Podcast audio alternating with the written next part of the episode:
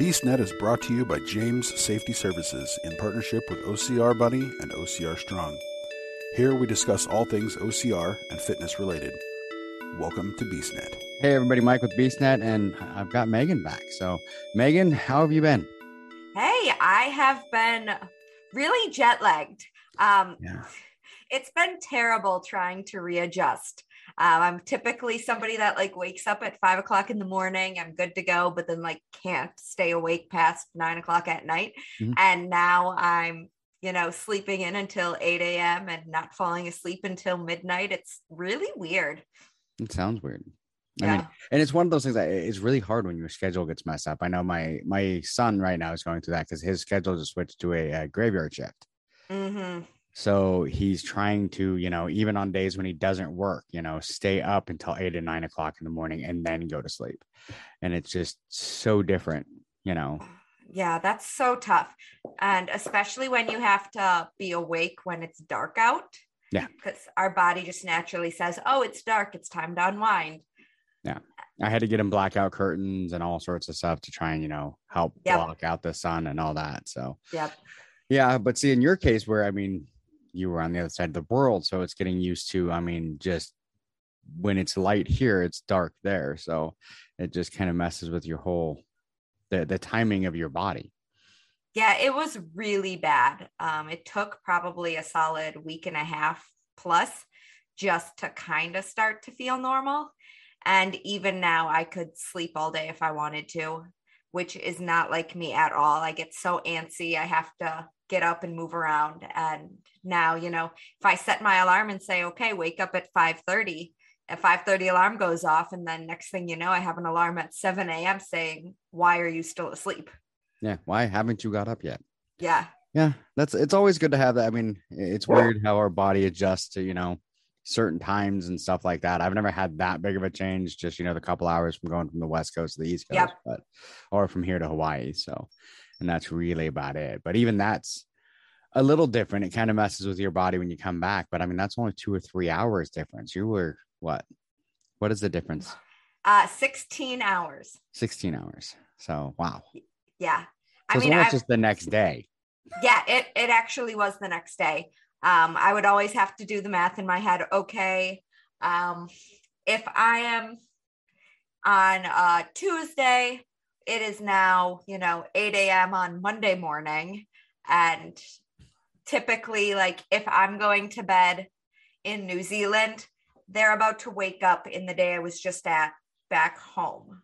So then I was like waking up in the middle of the night to like make a post on Instagram so it didn't look like I was over there or whatever else. And always having to think like, okay, I'm making, you know, a Monday post, but it's actually Tuesday. And how is this working out for me? It was totally throwing me off.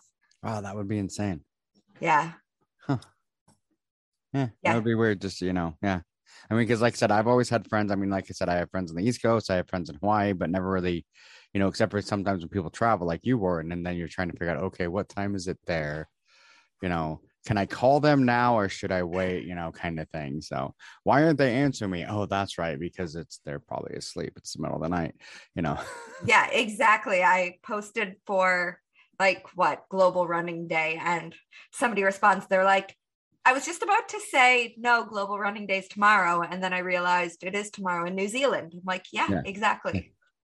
yeah, it is tomorrow. Yeah, it is So how was New Zealand? New Zealand was absolutely phenomenal. I am obsessed with everything New Zealand now, minus their food. Um, not that I don't love meat pies, Yeah. but you know, meat pies, fish and chips, they like a lot of bread on everything. Not quite for me. Um, it also seemed like every single thing I was served while I was over there had some form of like pumpkin squash cucumber combination and I am allergic. So it was really tough actually trying to find foods that I could eat. Um, but they're really healthy. So I understand why they're eating a lot of, you know, the squash family Yeah. because it was in the fall. Um, they were getting ready to go into winter, and that is the prime season for all of your squashes and everything else. Yeah. So, um, but the lifestyle in New Zealand is absolutely incredible. Everybody is very active. Um, they have a lot of conservation land where you know people go out hiking and um, hunting trail running is huge over there adventure racing um, and it's amazing to see they actually have huts out in the wilderness so whenever you're out hiking you can book a hut in advance so you don't actually have to go and bring your you know your tent and whatever else. You can just pack like a day pack with you know a small sleeping bag and reserve a hut and you can go out for days on end and just you know stay out in the bush. And um it, it was just incredible. Like i said mm. everybody is very active. The lifestyle is just adventure and activity um it is quite literally the land of adventure um, so I was out looking for every little thing possible that I could do and just have every New Zealand experience. Yeah, I saw a lot of your. I was following you on Instagram, living vicariously, because that sounds the whole thing sounds amazing. I mean, it's. I don't know. I, We we forget that not everybody is, you know, especially like us Americans, we're so into our video games and never mm-hmm. like you have to like beat the kid just to get him to go outside and do something. And you know other countries aren't that way. I mean you know it's like get out and actually adventure go run go do all that. I mean we should be doing that anyway. That's what we're supposed to be doing as humans. 100% it's funny because when i was getting the camper and re- getting ready to take off i was like okay well my only real concern is how am i going to get work done? And people were like oh don't worry. There is wi-fi everywhere you go. You don't have to worry about it. And i got out on the road and there was really no cell phone service even though i have international through t-mobile. Mm-hmm. that was terrible. And then every time i would pull up anywhere there was no wi-fi. And when I did find a spot that I could pull some like free Wi Fi. It was very limited and like super small amounts so i couldn't really check my email i couldn't check up on clients um, i know that i had gotten a few messages even from listeners and i apologize right now if i didn't respond um, there was absolutely no service anywhere and as soon as i would check something then the wi-fi would cut out and I'm like, I actually love this. Like in mm-hmm. America, mm-hmm. we are so used to connectivity. We have access to you know internet cable whatever we want. And the rest of the world isn't as obsessed with it as we are. And it was so nice to be able to just wake up in the morning you know throw on my trail shoes and go out and just run. I would literally run point to point and explore different places to go sightseeing and that was how i got my activity. And i actually came home and started you know my typical workouts and found i didn't lose any strength. I didn't lose any speed. Uh, my vo2 didn't drop at all. Um, and it was just i wasn't working out so to speak. I was just going and living my life and running and hiking and whatever else to go see all of the different sites of new zealand which is awesome. Like I said, I followed you, you know, on Instagram, and wow, he has something to say there. yep. But uh, he he definitely missed you too. I saw the the reunion. So, oh, um, yeah. But you know, watching you and just all the sights and stuff. There was one I think I saw one of the videos where you're running along the beach and all the seals and oh yeah, you know, stuff. Yeah, it just sounds amazing, and it's just I so want to go there. I've always, it's one of those places I've always wanted to go. And I get the whole idea of not being connected. Like there's a road here to go to the eastern part of the state, you can go two different routes. One of them mm-hmm. is the main I 90, you know, main road.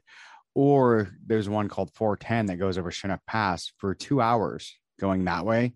You have no cell reception. You mm-hmm. have no mm-hmm. internet. You have nothing. And everyone's like, why do you always pick that one? And I'm like, one, it's close to my house. It's a much better view. It's gorgeous. I can pull off and go do trail running off on the side whenever I want, you know, because there's multiple places to do that and I have hours where no one can reach me. Yeah. I'm quiet. I don't have my phone constantly buzzing, going off, telling me, oh, hey, you, someone sent you this message or someone, you know, emailed you or whatever. And it's just quiet and nothing. Because mm-hmm. even when I mm-hmm. run around here, I keep my phone with me because usually, you know, I want to make sure if something happens, I can help, I can do that, whatever. But I never get that full disconnect except for like when I go up and over that mountain, nobody can find me. That is so amazing. And yeah, that was quite literally what it was here at, um, for New Zealand as well. I had no idea where I was going. I just kind of knew what direction I was traveling in and like mm-hmm. a general idea of where I was going, not necessarily what I was going to do. So it's like, okay, in New Zealand, they have what all of like three highways head towards whichever town I'm going towards yeah. this time. And, you know, if I see something that I want to pull off and do, I'm going to do it which is the way it should be. I mean, and, and that's what's amazing. That's that's the hardest thing because like when I go on vacation, that's my idea of a vacation. I love the kind of vacation with no planning. Just tell me I have to be in this place at this time and somehow get there. Mm-hmm. I'll yeah. figure it out. I, you know, give me like two days to get somewhere that should take three hours to drive to. And yeah. I'll, i am set and I'm going to have fun. I'm going to goof off. I'm going to find all sorts of crazy shit to do on the way, you know, stuff, hikes, stuff like that. But that is the complete opposite of my wife on vacation. So she's one of those like plans everything to the minute. And I'm yep. like, she's like, okay, we'll let you plan this day. And then I'm like, cool. And then she's like, so what are we doing that day? I don't know. It's, it's tomorrow. Don't know.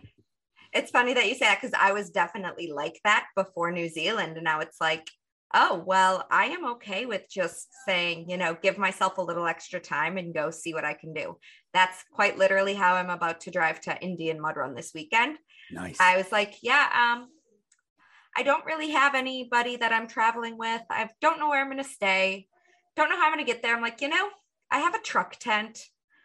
I'm just going to drive. I'll, you know, it's going to take like 12 hours to get out. So I'll, I'll leave Thursday, you know, I'll pull off on the side of the road somewhere, pitch my tent, sleep overnight, finish up on Friday, get there a little early. I rented a spot right at the venue. Like, let's see what I can do. I'm like, I don't know what way I'm going to take to get there, but all I need really is my truck, my tent, and, you know, the little bit of gear that I'm going to be bringing out. So let's do it. Yeah. And those are some of the best ways. I mean, it's one of those things like, uh, some of the, my favorite place I found like in Hawaii. I have been on days where my wife's like, Hey, I want to, you know, I want to see the sunset, find a good place. I'm like, well, the sun sets on that side of the island. So let's go that way. Yeah and then like some of the like the picture that i have on my my computer monitor is one that i took from that sunset because i found a be- random beach out in the middle like just on the side of the island that had a little island out away from it that was gorgeous and it's like you find some of the best places when you don't have plans exactly and that's what it was like the second to last night in new zealand i didn't know where i was going to go where i was going to stay i'm like well you know, I want to actually see the sunrise in the morning. So I'm just going to go and I'm going to find uh, some place that I can see the sunrise. So I, they have, they're really great in New Zealand. They, um, they're very friendly to what's called freedom campers. So if you have a self-contained vehicle, you can just kind of park in these lots for self-contained vehicles and it's overnight parking completely free. So mm. they so I went into the app and I'm like, "Oh, okay, well, there's this one that's, you know, on a beach and there's a bunch of different beach spots around there. I'm like, I'm just going to go and, you know, go right here. It's right off the highway of where I'm going, anyways. And I parked there overnight. And, you know, 7 a.m., I woke up, I made myself some tea and I walked down to the beach and I'm sitting there and all of the locals are coming to run along the beach or walk the beach or whatever else. And as I'm as the sun's coming up, we're seeing dolphins just jumping out of the water. And I'm like, this is exactly why I'm here. Like mm-hmm. I I just wanted to sit still, enjoy the sunrise. And now I'm surrounded by dogs playing on the beach, dolphins dancing in the water. Like there is no perfect morning. And how many people can really say they were watching the sunrise over the Pacific Ocean? Yeah. Yeah. Yeah. Oh, which is amazing. I mean, that, that's so cool that, you know, to do that. And that's one thing that, you know, I've always found is I'm one of those ones I've always been in my, um, most of my friends crack up because my entire life I was a dispatcher you know, or an operations manager. I was always in management or dispatching or whatever, which is all about planning. Mm-hmm. They're like, but in your normal life, you live by the seat of your pants and just do whatever. You don't plan anything. And I'm like, honestly, because most people don't think about with like dispatching, you're planning, but you're also planning for everything to go wrong. Mm-hmm. You're like, okay, this is where I want to be, but I know where I want to go, but I don't necessarily have an exact route of how I'm going to get there because I know something's going to come up.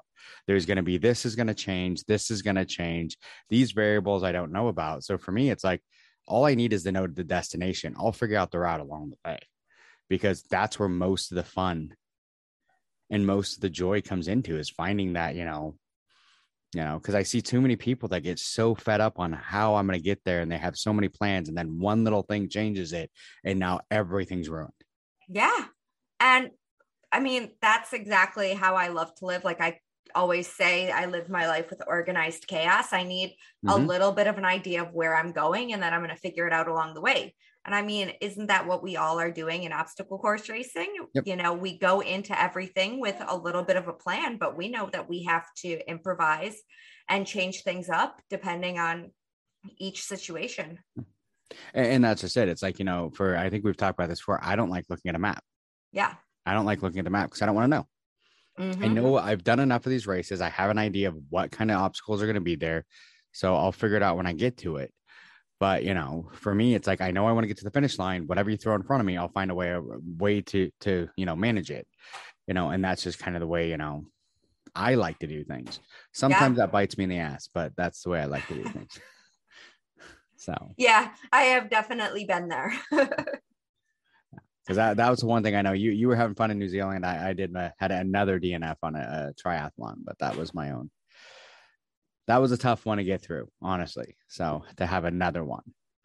So so, so kind of just walk me through I'll what exactly through happened. Most people know what happened, but I've been kind of vague on really what happened. There was a it was it was a multitude of things. One of them was we all know I have problems breathing. And my mm-hmm. breathing has been one of my biggest issues. Within the first probably 100 yards of the race, someone literally like swam over me. Oh, like over not just like bumped me, like literally just kind of went over me and literally shoved me down.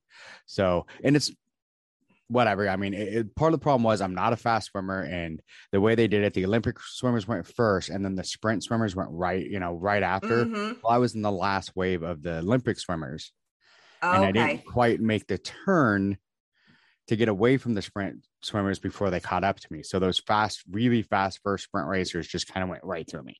Um, and when they did, it just knocked me underwater. I breathed in a little bit of water, came up hacking. So I swam over to one of the kayaks for a minute just to catch my breath. But because of my asthma and everything else, once the breath's gone, I have problems. I mm-hmm. have a mm-hmm. lot of problems trying to get it back. So I finished the swim, kept going, but it took me a lot longer than it should have. Um, when I came out of the water, um, it was first time my wife's ever seen me actually literally look at her, and I couldn't even say it. I was just giving her the hand signal of I need my inhaler, you know. And she's like, I was gray. You could tell that I was having major issues. So I was basically mm-hmm. in the full throes of an asthma attack, and I'm like, I just need my inhaler. Took a couple puffs off the inhaler, ran over to get the bike, and they're looking at me going, "You have 35 minutes to get to mile nine. And that's wow. the cutoff. And I'm like, I'm going for it. I'm going to try. I got out, took the second turn of the race, and because I don't look at maps, I didn't know the race route. Oh. When I came around one of the corners to to an intersection, the the the people coming back were coming from a different direction because it was kind of a loop and this is yep. where they kind of connected well the volunteer wasn't paying attention or whatever and basically pointed to me to take a turn i wasn't supposed to Oh, okay. So I ended up almost two miles off route. Found nice. someone who, you know, got to like the next, saw the next volunteer, which I shouldn't have been there. They're like, you're going the wrong way. I'm like, this is the way they told me to go. I'm like, how do I get back to the route? They're like, I don't know. So I had to turn around and go all the way back to the wrong turn to get back to the route. So now I'm four miles, you know, off. Mm-hmm. And then as I was coming up, there was a huge hill. As I was coming up the hill, the uh, chain started jumping on the bike. So just oh. a whole nother. So I mean, it was just like one thing after another, and come to you know find out the bike issue was my own. I, I screwed that up. What it was was I was too cheap to get a bike rack for the car. Oh, okay. So and I have an SUV, so I just threw it in the back of the SUV. Well, when I did, I laid it on its right side, and when I closed the door, I must have hit it, the tire because okay. when I took it to REI to have it fixed, I'm like, hey, you know, I spent a lot of money to have you guys adjust this thing, get it all fixed up, replace a bunch of parts, and now that it's skipping. And the guy looked at it, he's like, you know, was in looking at it, trying to figure it out. He's like, it looks like it took a hit to the right side. And I'm like, that would have been the side I laid it on. Like, oh, so when I set it down on the right side, I bent one of the rails. oh, okay. So that's why it was jumping. So it, it came back to my own fault. Would I've made the nine miles after making the wrong turn? Probably not. Hmm But would I've made it with the the it jumping like it was? Maybe. I mean, it's it's a toss up. Mile nine miles and thirty five minutes, especially considering it was in that nine miles. There was what I think seven hundred feet of elevation gain. So I mean, there was a lot of up on that nine. Okay, mile. yeah. So it would have been tough. So could I have possibly, but it would have been really tough. So it was my own fault because a couple of miscues that I had that I got to make sure I don't have on the next one. But doing the math, if it would have been the Ironman, I would have had five hours to the first cut. Yeah. And I think I could have made up that time in that 56 miles hmm you know so that's kind of where my brain went to that i had a failure but i know what i did i know what went wrong the the swim part is the hard one i've just got to figure out how to get if i lose the breathing how do i get it back? And that's the hardest part for me because of the asthma and the other eh, lung issues. Once it's gone you know when i'm on the when i'm running or on the bike i can slow down a little bit on the bike get my breathing back to normal and it's a lot easier. But when you're in the water trying to to swim correctly it's really tough to get that breathing back So, what did you do once you were in the water and you were trying to get your breathing back? What methods did you try? um i tried a couple one of them was to basically breaststroke so i could keep my head out of water and try and keep breathing um and then i would flip flip over to my back occasionally but i couldn't completely i couldn't get it back enough that whenever i'd be like okay i think i've got it under control i'd roll over the second i put my face in the water and started paddling again i i could get maybe 25 yards before i could i was out of breath again i had to flip back over so and that was my problem i just couldn't i couldn't get back into a rhythm to keep my breathing correct Okay. And So, yeah when you were on your back, did you try to like first float, maybe some backstroke? Yeah. Okay. I did some backstroke and just kind of, you know, back because I it was one of those for me. I made sure like the whole time I because you only have a certain amount of time, so I have to keep at least Yep. moving forward. Yep. So I can't just lay there and you know, because I, I did like I said when it first happened, I went over to the kayak for a minute, but I can't take too long because then you're gonna run out of time. Yeah. So there's still that time hack. So it's kind of, you know, you can take as much as you can until you can almost get it under control. But I think that was my problem is I never took long enough to fully get it. It was just okay. I think I'm close enough, and then I'd flip Mhm. over, start swimming, and then all of a sudden it's all gone again. Okay. So it sounds like we really need to figure out a better plan to problem solve in the event that this happens again. Because I'm going to take it that this wasn't your only triathlon. You're going to go back out there and you're going to crush next time. Yeah. I've got another one at the end of July that's a sprint, so it's only 500 meters in the water. hmm So instead of the the the Olympic is 0.9 miles and the Ironman is 1.2 miles, Right. but the the sprint's only 500 meters. So But there's no saying that this isn't going to happen again, though. No, This could not, very much happen to every single person, regardless of if it's Mhm. a triathlon or it's a Spartan race that has a swim in it. I mean, Mhm. when you're out there, people kind of start flailing around and panicking, and they're not paying attention to anybody else. No. So it could happen to any single person. So let's kind of just talk about what can we do when we get into those situations. I don't know. That's the hardest part I've had for me. Like I said, when I'm running, if I'm not in water, I know, you know, because for years, I mean, I've had asthma since I was a baby. I've always had it. Mhm. Um, so I've always had those methods where you've been taught how to, you know, control it and try and get the breathing back, you know. And most of them say stop moving. You know, I've heard both put your arms up or put your hands on your knees. I prefer my hands on my knees, my arms up. I just doesn't work for me. But you know, so I put my hands, you know, try and get the breathing back. But when I'm running or even biking, I know how to slow my movements down enough that I can get my breathing back while still continuing to go forward. You know, mm-hmm. because I've had to do that on, you know, bike races when I did the Ironman last year and I had to go 56 miles. There's a couple times, you know, where I had to try and get my breathing back from, you know, really pushing hard to go up a hill. You know, I've done a couple marathons where the breathing's had issues and then I was able to bring it back, you know, while still moving forward. But the water is the hard one because it's like, most of those methods don't work when your face is in the water. Right. So um it's funny because like this is exactly how I felt the first time I did a Tough Mudder and like I'm terribly claustrophobic and like I got into cage crawl and I'm like, oh my God, I don't know what I'm going to do. And it's literally just try to keep my head up as much as I can and, you know, try not to think about it, even though like the sides of your face are underneath water and just pull yourself across. And it's hard not to give into that hyperventilation. It's like, how can we get big, deep breaths when we're honestly fearing for our lives? Our, you know, and I think that might be part of my problem too. Is that's one thing I've been trying to figure out is if it is kind of a mental thing where I'm hyperventilating because of the fact I don't like water. Mm-hmm. And a lot of people, you know, know that because like when I do Spartan races, my worst obstacle, I hate the dunk wall. And that's why I do Tough Mudder for a long time. Is I don't like going on. I don't, and it sounds bad to say this. If I'm in a pool, I'm fine, but it's like dark water. Mm-hmm. I don't like going putting my head under dark water. So I think that's part of the problem I'm running into also is I think not only am I having the breathing issues, but I think part of those breathing issues might be coming from anxiety the second I get in that water. And it very well could be. In fact, most people don't draw the correlation between our mental health, our mental status, and our breathing, but they are directly related. In fact, meditation, it just starts with breathing. The purpose behind meditation at the very basic core is deep breaths. Mhm. It's literally just sit down and count your breaths and focus on the quality of your breathing. And then once you get deeper into your meditation game, then you can focus on different aspects of it all.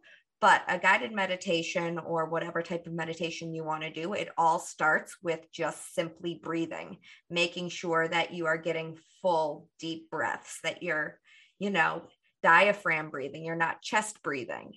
And I think by working on our meditation game, our mental health game, we can overcome really any kind of fears, especially mm-hmm. one in water.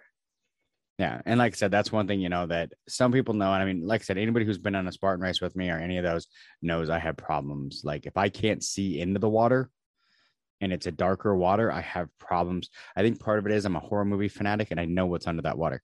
So, Don't know, say that because now I'm going to think that. I love horror movies and do I'm not thinking that. oh, I am. I am uh, totally thinking Creature from the Black Lagoon. You know, I've seen enough Jason movies where he pops out of the water. Oh my God. so and I I- don't know if that's it. That's just what crack everyone always says. It's all those horror movies you watch. I'm like, yeah, possibly, but you know, and that's one of those things. Is it's just you know when I'm in the pool, like I said, I can I still have problems breathing in the pool, but I can still go. Like I was at the pool Friday, um, and I was doing you know five five six hundred meters before I had to like you know bring my head up and do like one lap of you know breaststroke so I can get my breath back under control Mhm. but when I'm in the like a lake, maybe 100 meters, and then I have to pop my head up because I just you know, and I don't know, like I said, if that's more starts to come into maybe the the extra you know pool isn't as cold as a lake. You know, the cold could be mm-hmm. part of it. You know, I bought a wetsuit just because this lake was really cold the last time I was in it. You know, so is it the cold? Is it the the anxiety? Is it the fact that I can't see in the water? So there's so many things in my brain like, what is really doing this? You know, and that's my biggest problem that I'm having now. Because on the triathlons, the bike, no problem. I have a really nice bike, and you know, I can go ride that thing. You know, me and Brian a couple weeks ago did 40 miles because we needed to get a long long ride in with no problems. I ran marathons. I ran half marathons. The swim is what kills me. Okay. So it sounds like we need a little bit more of the mental side of swimming and breathing as opposed to the physical training, which, yeah, our mental training should also be considered physical training because there is a direct correlation.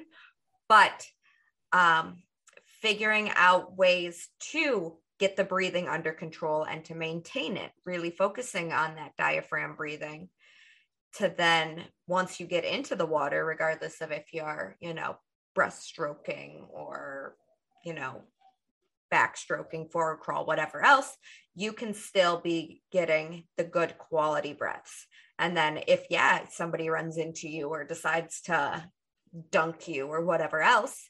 Okay, let's settle the heart rate again and get back to our good, steady, consistent breathing and keep going. Yeah. Because that's the other thing I noticed. Of course, once your your breathing starts to go out of control, your heart rate shoots up, which makes it, you know, even worse. Yeah, exactly. And that is all correlated as well. Um, the second you start panicking about anything, your heart rate is going to go up. It's all part of your, you know, nervous system. Do you like the Beast Net? Do you want to keep hearing it? Be sure to follow us on Facebook, Twitter, Instagram, and more at BeastNetPod. So now moving forward, what are you going to add into your training to help prevent this in the future? Sounds like meditation. meditation. It does sound like meditation. Yeah. Meditation. yeah. And yoga, I mean, probably yoga too is something that I should look into. I mean, I used to years ago, uh, my wife used to work at 24 hour fitness. So I had like free membership. So I'd go to the yoga all the time, but, and it was like a half mile from the house. But then I've quit doing it. I used to love it because it was the only way I stretch. I'm horrible about stretching, but most people are yeah, I, I, never stretch. But so doing yoga was like where I, the only place I got my stretching, but it was one of those things that made my legs feel 100% better and, you know, me feel 100% better. So it's one of those things I need to, I think I need to look back into like even just a self guided yoga. I have the mm-hmm. So I I definitely do not ever recommend self-guided yoga to any of my clients just because I prefer they have somebody that like can adjust them yes. because you can always be stretching things in the wrong way and then that could then lead to further injury yeah. Um, so if you can ever get to a live class i definitely recommend that but um, you can definitely do self-guided meditation or even you know meditation apps whatever else. So many people are so worried about being alone in their head and you know just being with their thoughts that they will not meditate or you know they make excuses of there's no time or i'm so distracted. And i'll be the first to admit i cannot meditate at home. I'm not going to meditate anywhere near my work or you know near my dog near any other person just because i know that the second i go out and try to meditate then i'm gonna you know somebody is gonna need something from me mm-hmm. or i'm gonna be distracted by you know something else that needs to get done most of the time i won't even bring my phone out with me when i meditate i'll just like go out to the beach sit there you know close my eyes hands on my belly and just count my breaths. And that's really all it has to be to start out.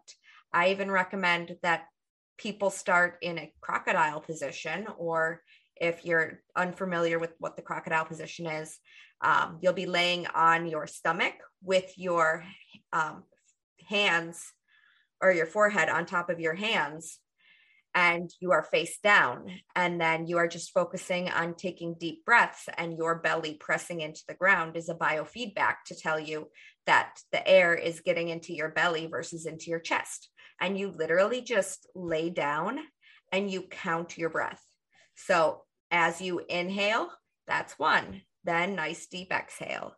Inhale again. That's two. Nice deep exhale. And all you have to focus on is the number you're counting. You know, your breaths, they, they should be deep and big, but they shouldn't be so big that it's like, oh, I'm so bored now. My mind's going to distract me. It's still happening relatively quick enough mm-hmm. that you can stay focused. Um, and then from there, you know, you can take it to sitting up or you can focus on different types of breathing. So there's like the Wim Hof breathing that you could always start as well.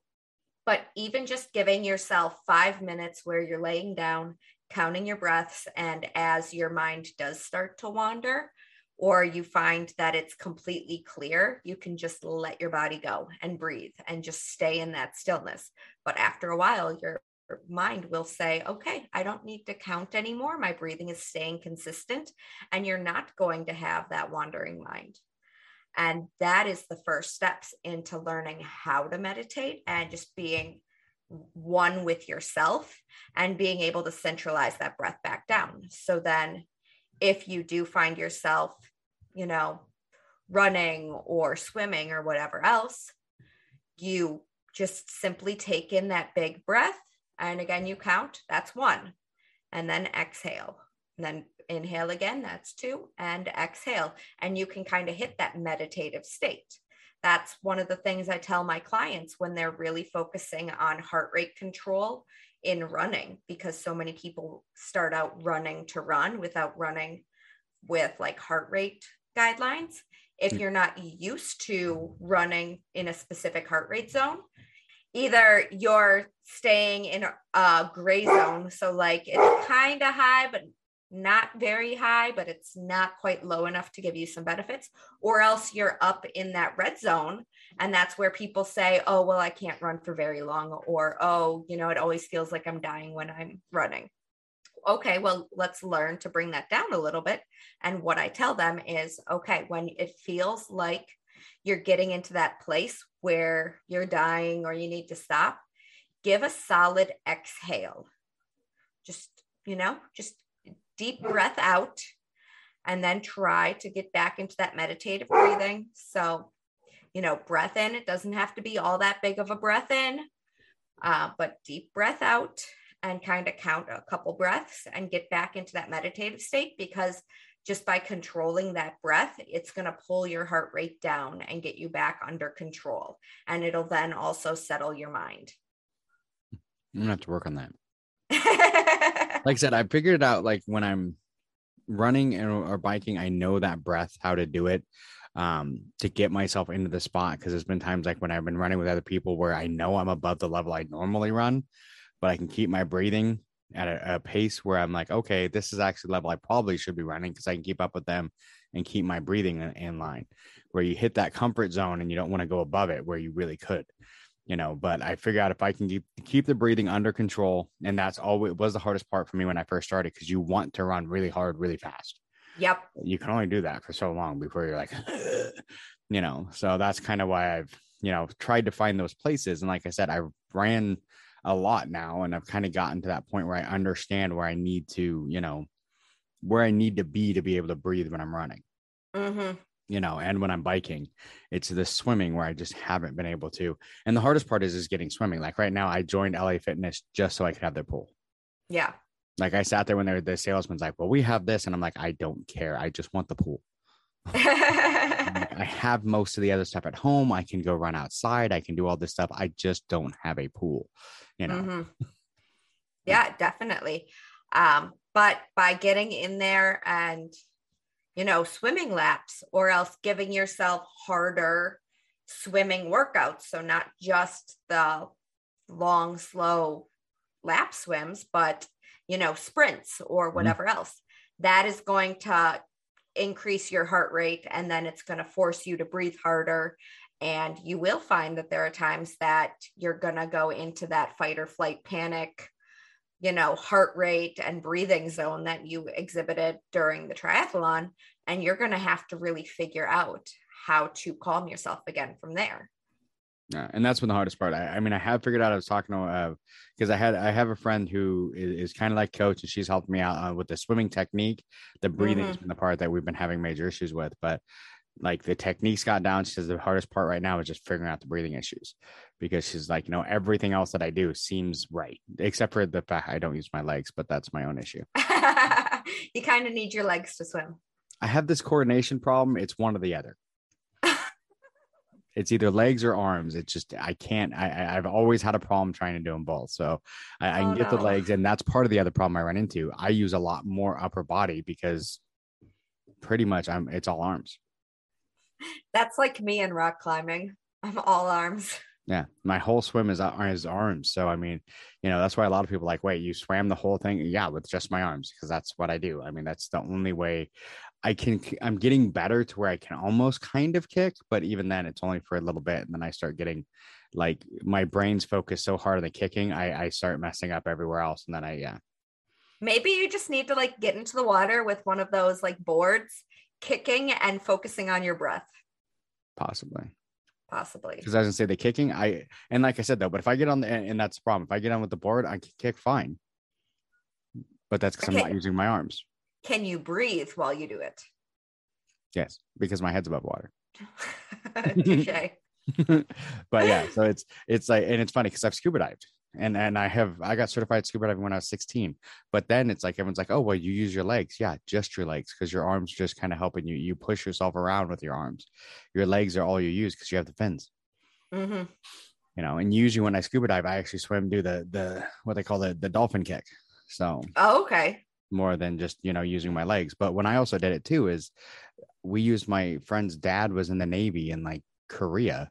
And so he had the, you know, and I mean by like Korea's in the Korean War. That's like how old these are. But those were like the fins that he had. So they were the old, like heavy rubber that didn't bend. It was like, you know, the fins were like strapping a two by six to your feet. So like every kick, you got some movement with them. But they really, you know, your legs wore out quick, but it got us strong legs from it. But the other problem I had, I only do one or the other. So I've got it. That's the other part with like, you know, form I need to figure out is how to start getting my legs. Because I think with my legs, I could move faster and I would be in the water less. So it'd be even better. But I got to get that figured out too. Okay. So it sounds like you need a lot of the cross section type of work. Yeah. So, I mean, I can swim an hour and do over 2,000 yards in an hour with just my arms, but my arms are smoked when I'm done. Yeah. Just imagine how much more efficient you'll be once you start using your legs with your arms. Yeah, I know, I know, I know. That's what I keep, they keep telling me. Yeah. I mean, that's what I tell literally all of my clients that are like, oh, no, I don't need to swing with obstacles. I can just lock off. I'm like, no, just imagine how much more efficient you'll be once you get your hips moving and like you relax your arms. You'll go so much farther for so much longer. And then you're going to come off of it and like your arms aren't even going to be sore. Yeah. Which would be Yeah. nice. Yeah. So yeah, that's and it's probably too why I've noticed like over the last when I've really since I've been I swim at least once a week and usually at least an hour or more, at least once a week, sometimes more. And my chest and arms are a lot bigger than they were six months ago. Oh, wow. Okay. So and that's one of the biggest problems I'm having like shirts now. All my no large shirts fit anymore because they don't fit my chest and my arms. so it's I like, mean, you know, sometimes it's really not a bad problem to have if it's all muscle. Yeah. So the, the chest and arms are there's a little bit of fat in the stomach, but the chest and arms are getting big from muscles. So. Well, just start kicking your legs more, and Yeah, that's going to recruit the lower abs. the, the core going. So- yeah, and get that's that what I need to get. I need to get that, you know, the twist movements, which I, you know, I've seen in the, the the plan that you sent me. There was a few twists, but yes, there will definitely be a lot of single arm, single leg, a lot of core stability work. Um, I am of the belief that you don't need to do strict, solely strict isolation for the core. There is some isolation, but if you engage, if you train the body to where you need the core in literally everything you do, then you're much more functional in life because there you should always have your core engaged regardless. So your body needs to learn how to keep the core engaged, whether you're using one arm, two arms, uh, one arm and one leg, or, you know, everything all together. So that is the premise behind it. And honestly, that's obstacle course racing and really any sport in general is, you know, how well can you core. adapt to everything while, you know, yeah, the core is so important. function. Yeah. That's like one of the things. Uh, Brian, one of my the guys I do a lot with, he loves doing uh on the what the the ball, but it's the half ball, whatever they The call it. The Bosu. the Bosu. He likes to turn it upside down and then stand on it and do uh squats with weight. Okay. I'm like that just sucks, but I do it whenever he makes me. But that that is a little crazy only because there aren't a lot of situations in life that you need to Yeah. train for where you're standing on a half ball Well, yeah, but it's just in his and a lot of people I think because it's the the core because you have to engage Yeah. the core to keep the balance. But there's a Whatever. proprioception aspect to it there's also been research that suggests it doesn't do as much benefit as they think it does, yeah, as they think it does um, you're better off you know just getting out of your shoes and trying to do some barefoot training and then if you need to put in secondary balance component then you can but first learn how to actually work the intrinsic muscles of your feet and ankle without shoes on before throwing in something else That's why I like being able to train at my house because gyms don't like it when you take your shoes off. So Some gyms do. Actually, there's a lot of gyms in Boston that will allow you to train barefoot. it's getting more and more common, but like a lot of like the the chain ones like LA Fitness, there's strict rules that you're wearing shoes. Yep. And that's why I have a pair of barefoot shoes. So I do a lot of, but uh, when I'm out in the the gym at my house, most of the training I do, if I'm running on the treadmill, I wear shoes. The second I, I'm off the treadmill, I'm Shoe. everything else I'm shoeless. yep. So, so And that's how it should be. yeah, I do most of the stuff with no shoes. Um, yeah, that's just how I like doing it. So Yeah. it feels better. Mm-hmm. I completely agree. I do not wear shoes unless I absolutely need to. Yeah, that's how I am. I drives so many of my friends nuts. The second I get anywhere, it's like my wife cracks up when we go to Hawaii. The first thing I do when I get off the airplane, my shoes come off and they don't come on until I have to put them on. Yep. Yeah, which actually was a bad thing in Ho- doing the the Spartan race there a couple years ago because of that. Wait, my why? feet, my feet swelled. Oh, I had no oh. shoes on for a week. Like didn't put shoes on for an entire week. And then I went to go do the Spartan race. And when I went to put my shoes on, my feet had swelled and my shoes didn't fit. oh, So by the end of the beast, my feet like the next morning, it like took almost my entire first aid kit to like cover all the blisters so that I could go back out for another day. oh, And I had to wear my day, everyday walking shoes, not my trail shoes, because they were the only ones that had enough room because my feet were so swollen to get into. wow. And your your trail shoes don't have a little extra wiggle room, or your No. feet were just that swollen. They no, they they at that time they did not. My because my problem I had was I've always had like smaller feet, but I've never really as you get older, you people don't think about this, your feet grow, So I kept getting small shoes and I was wearing and they're a great brand. I loved them, but I had the Inov-8s, hmm but Inov-8s are very narrow. Yep. And after my foot injury, my left Ah, foot yeah. is not narrow anymore. So I have to have wider shoes. So I've gone away from the Inov-8s and gone to what do I have? The Altras because they have a much wider toe box. So you went zero drop. Yeah. So I've got zero drop now. So I've got zero drop with, you know, but I've got the wider shoe and I, I've got two pairs of the Altras, um, which I keep hearing they don't make the Kings anymore, which is going to suck.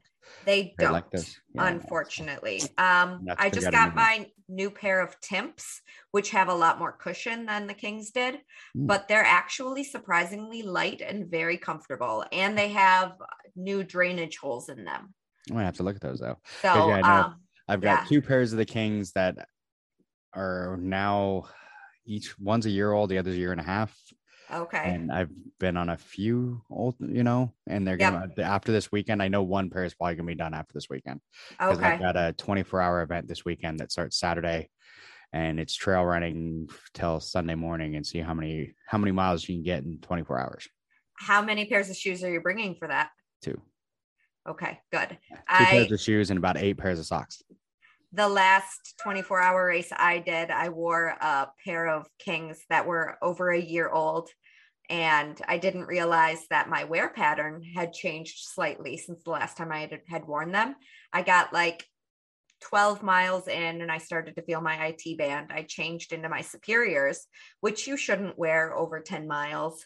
Um, and that didn't help. And then I changed into my Timps, which meant I was able to get to 50 miles before I had to tap out and be like, nope, not happening. I needed, I managed to get two pairs of King MTs off the Spartan website because they still had women's sizes. I don't know if they do anymore, but then I also replaced my Timps. So my Timps are my higher mileage shoe now. Mhm. And I, I love them. I think they're really great for obstacle course racing look and the newest model um it i just went out on like nine miles last weekend with them and they felt great. So even for a little lower mileage they still can give you some speed.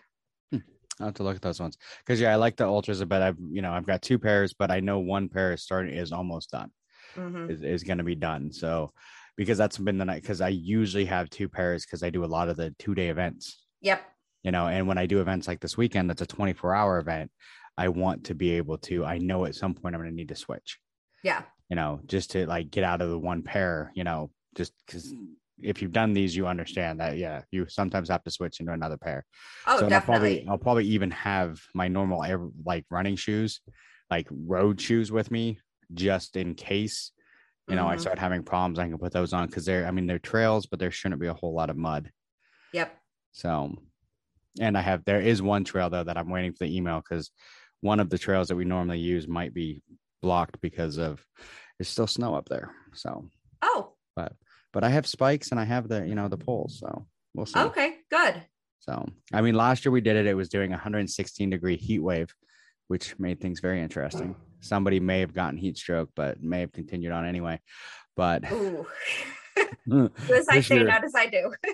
yeah, the, the- yeah, this year I, I made sure I have two different forms of ways to get water from the streams, you know, and uh, Good. last year I, I I probably did get really close to heat stroke, but I climbed into a, a stream, cooled my body down, then went back to camp, and I didn't go out for six hours while I cooled my body and drank as much water as I could, and then went back out at night.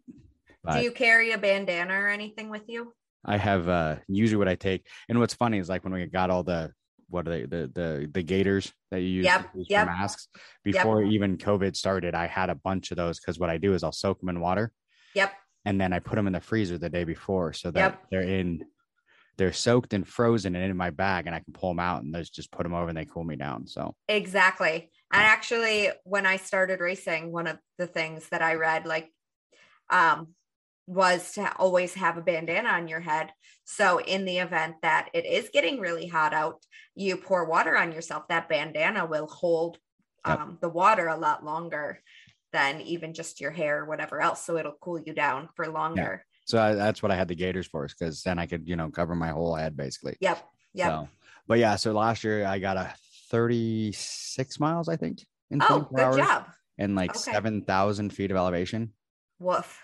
Cause it's, it's on a hill. I mean, it's on Mount Rainier. We're out like on the, you know, Right. Right. out in the mountains. But I mean, some of the pictures I have, like four in the morning, hitting the, you know, top of a, you know, one of the, the hills and just being able to see everything in the night sky was amazing. So it's an amazing event, but you know, it's up here. What it's the Sisu Pacific Northwest 24 hour. So Okay. put on by Tony Matesi, and Tony is yeah, he used to be Spartan Endurance years ago. Okay. So, Yeah. yeah.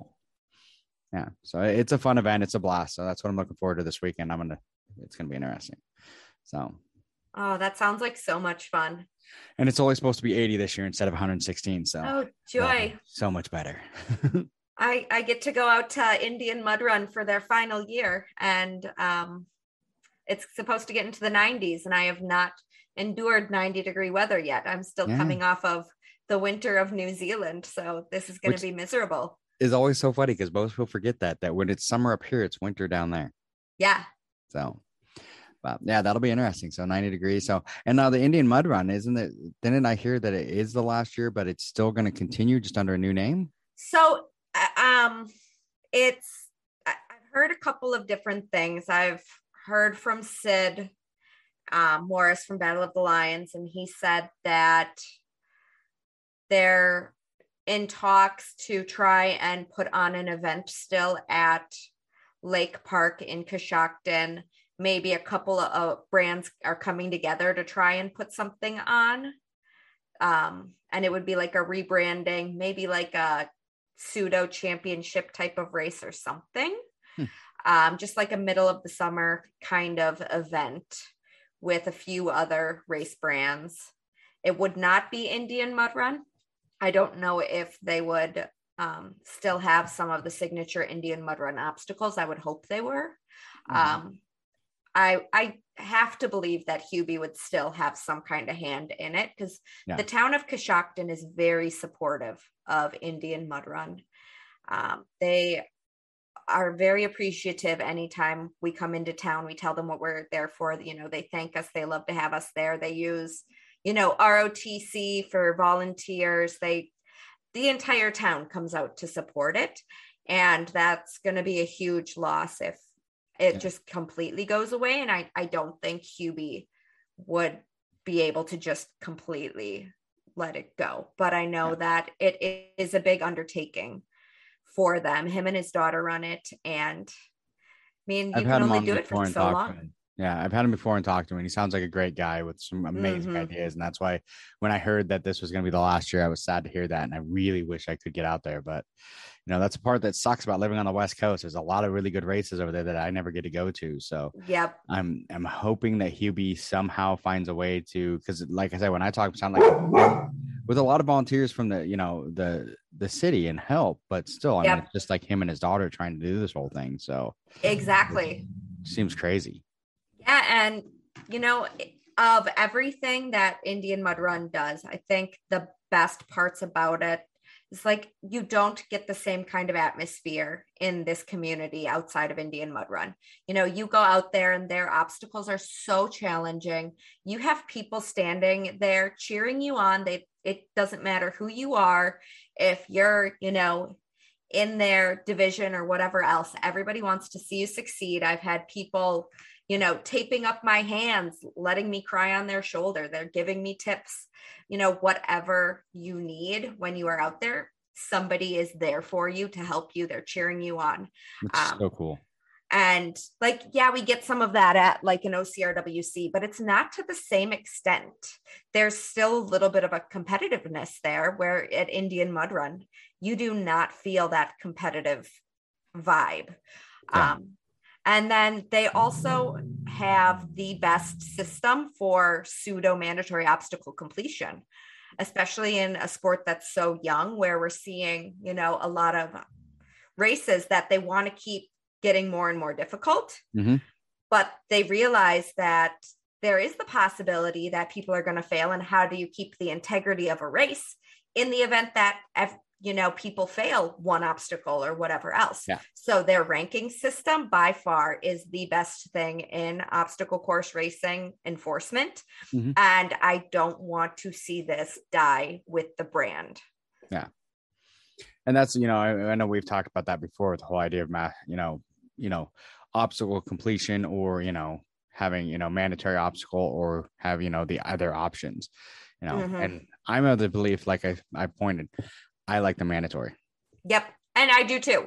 But you look at something like back in what's Savage in Charlotte a couple weeks ago, they had two women that beat the rig. So ultimately, they weren't able to fill even a full podium. And I could be wrong. I mean, I was I was literally on a plane home from New Zealand when this Yeah. happened. So um, I'm fit, fairly certain what I saw on Instagram was only two people or two females beat the rig. And then from there, how would you determine that third spot? And then how would you determine all of the age group group spots? If you know somebody goes in with the expectation of I'm going to fail this obstacle, who's to say that they're going to sit and fight for it? And who's to say that they're going to fight for every other obstacle? Whereas at Indian Mud Run, I remember I got stuck at an obstacle my first year. I was in tears. I'm like, I'm not giving up my band. Somebody said, Hey, you only have one fail. You have 30 minutes to make it a mile and a half to the finish line. You have to go. You can fail up to five obstacles. You this would be your only one. Go. And I was crying my eyes out and I took off running and I finished fifth of like 12 women, all because I only had one fail, even though my finishing time was like the cutoff. But the people that decided or that couldn't beat two, three, four obstacles, they were ranked below me, even though they crossed that finish line well before me. And I think that is how this sport should be. You look at what happened just in the European Championships a couple weeks ago, where you were given, I think it's like three wristbands so you can fail two obstacles but as long as you finish with one band you are considered a finisher so they could fail two obstacles to be on the podium but if you failed that third obstacle and you lost that band okay now you are a non-complete finisher Yeah. so at least they're seeing that you know this is a viable option there Mhm. we can't always expect that you know we can fill a podium or whatever else with people that can beat every single obstacle and failing one obstacle shouldn't completely knock you out of a race No. in the event that the diffi- the difficulty is so high Um, so it's just one of those things because I know we've talked about because one of the big ones that I have, like you know, you know, not to pick on Spartan, but for Spartan, for for example, you can just skip the obstacle into the burpees. Yeah. Um, on most of them, and I've watched watch guys that know they can't do it, so they're just like, oh, I'm just going to do the burpees and off I go because they know their speed will work. But if you gave them that option of like, okay, here you can literally basically, here's two bands, you or three bands, you have to come back with one, at least one. I mean, that might change someone's mindset. Yeah. I mean, so many men touch and go on the tire flip. And I know that's been a huge one where people have said you should have to flip the tire. Mm-hmm. And, you know, you can really separate the guys who strength train versus the guys that don't um, based on how much they attempt the tire flip. I know that there are situations where not everybody's going to get it every single time, but seeing them at least attempt um, shows that they are prepared for it and they their plan is to actually tackle this. They don't want to have to burpee out. Yeah. So it just kind of changes the mindset. But I mean, I, it would be one of those ones that, I mean, if they had the option of they could skip a couple, but then it yep. takes away, and I think that would take, would make people want to train harder. So, okay, you can skip these, but for every, you know, one you don't come back with, you also have like a 45 second pe- penalty. Yeah. Or a minute penalty. And then it's like, oh, well, that, you know, that kind of changes things because, you know, I mean, a minute penalty, it's going to take me longer than that to do 30 burpees, but still, you know, you know, right. whatever the, you know, whatever right. penalty you want to throw in there, but you know, that kind of thing. So there's ways around it. So and it would be interesting, especially with this whole Olympics thing, because I know I talked to somebody at Spartan back when I started working um, or writing for them, and their initial proposal for the Olympics was something, you know, where if you fail an obstacle, there would be a time penalty, whether, you know, you sit in a penalty box for X amount of time. And then once your penalty is up, you go, or just tack it on at the end. Um, and maybe that could be more appealing mm-hmm. to an international non OCR crowd, like an Olympic crowd, if instead of saying go do this penalty it's like okay well you are going to have a time penalty you cannot move for this amount of time because then you're factoring in okay their muscles are cooling off a little bit or whatever else so yeah, because yeah, technically still doing the burpees are like they've got the the loops now.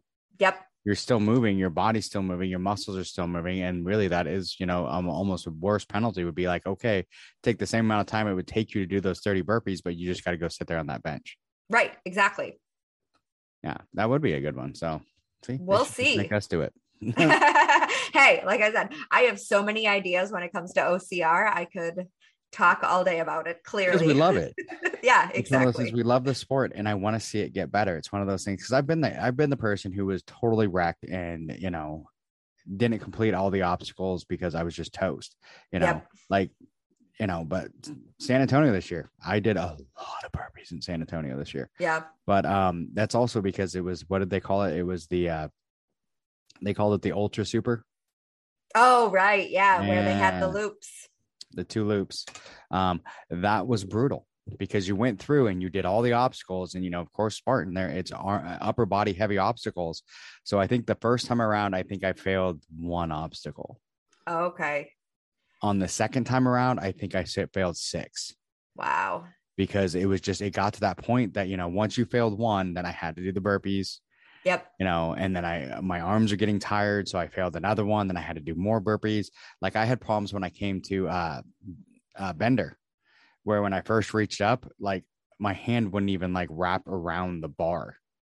Oh wow! Because I was just wiped out, but you know, and it took me, but I, I kind of, you know, I had to like sit there and like massage my hands to get them to even freaking want to work right, so I could do go over bender. Because I'm like, I'm not burping out of bender, but you mm-hmm. know but there was a lot of the other ones ones that i could do every, day in day out but by the end of the race like i couldn't even do the rope climb my wow. whole body was just wrecked but everyone's like oh so that was horrible you'd never do it again i'm like no i really hope they do the exact same thing next year yeah because it was a challenge it was the first time in a long time that like a super totally destroyed me and totally challenged me oh i completely understand. I was at the Big Bear Sprint when they had such terrible weather. It was like really hot one day and then it was like sleeting and snowing the next day. And they put the sprint just at the base of the mountain and it was like a mountain series race and we're like we're not even going up the mountain but they it was like 30 degree weather you know there was sleet and hail and snow and they made us go through that dunk wall twice. And having to go through an entire you know mile and a half two mile loop a second time after you're soaking wet in you know freezing weather like that changes everything for you. I think i definitely failed a few obstacles that i'm not used to failing and it was strictly because i was so unfamiliar with you know soaking wet in cold temperatures. Yeah. Like the wind was harsh and that, you know, we could sit here and make excuses all day. We just don't see that kind mm. of race in, you know, a sprint and super distance. No. If we're out on an ultra, we are, you know, preparing for everything. We're not getting slammed with all of these obstacles back to back to back and then have to turn around and do it all over again. Yeah, which is you know, and it's a different challenge, and that's one of the things. I love mm-hmm. about some of the places like going to different locations because you do get those different challenges. It's like you know when they used to have the Spartans up here, you know, one in April and one in you know September. Yep. And it used to crack me up because if you did the one in April, the super would take you longer than the beast in September. Yeah, that's why I don't go back to Seattle because I did the April yeah. Uh, super. Because it was cold, it was wet, and I had so many people like they need to move it. They need. I'm like, in all reality, I know it's not a popular opinion, but that's what made the April one so good.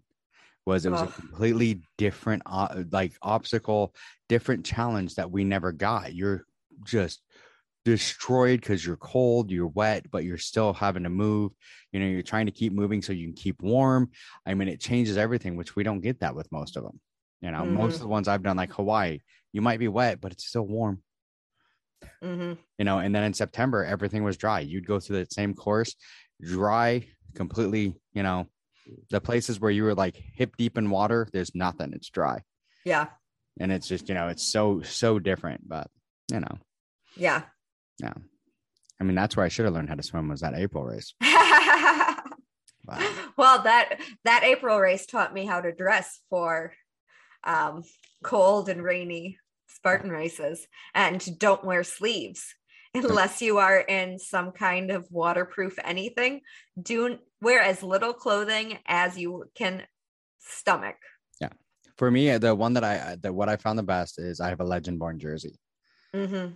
And it works great. Like yep. I've worn it in the heat, I've worn it in the cold, and either one works. So yeah but you, you got to find the right shirt to wear because if it's a, if you're wearing one that's cotton it's going to soak up the water there's going to be problems you know but then the other ones are going to be cold so it's like find that one shirt that works. Yep. I wore running sleeves and as soon as they got wet and the wind started hitting it um it it dropped my body temperature so quickly um i I was shivering, you know, pre hypothermic. The second I came off that course, my friend threw his dry robe around me got me to his car, and I just sat in the car shivering my entire way back to Seattle. Yeah, that's why I, I love the dry robes. So yeah, same. They're the best. Mm-hmm. All right. Well, we've gone over the hour mark. That we always do.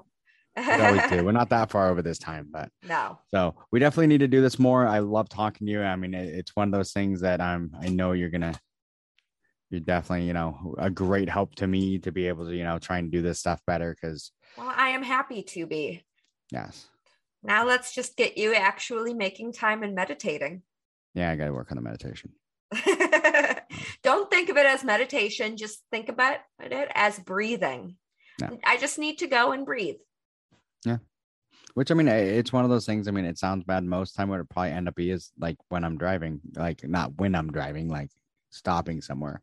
Yep. Because I spend a lot of time in the car for work. So okay. a lot of time I could stop, pull off somewhere at a park and just go relax.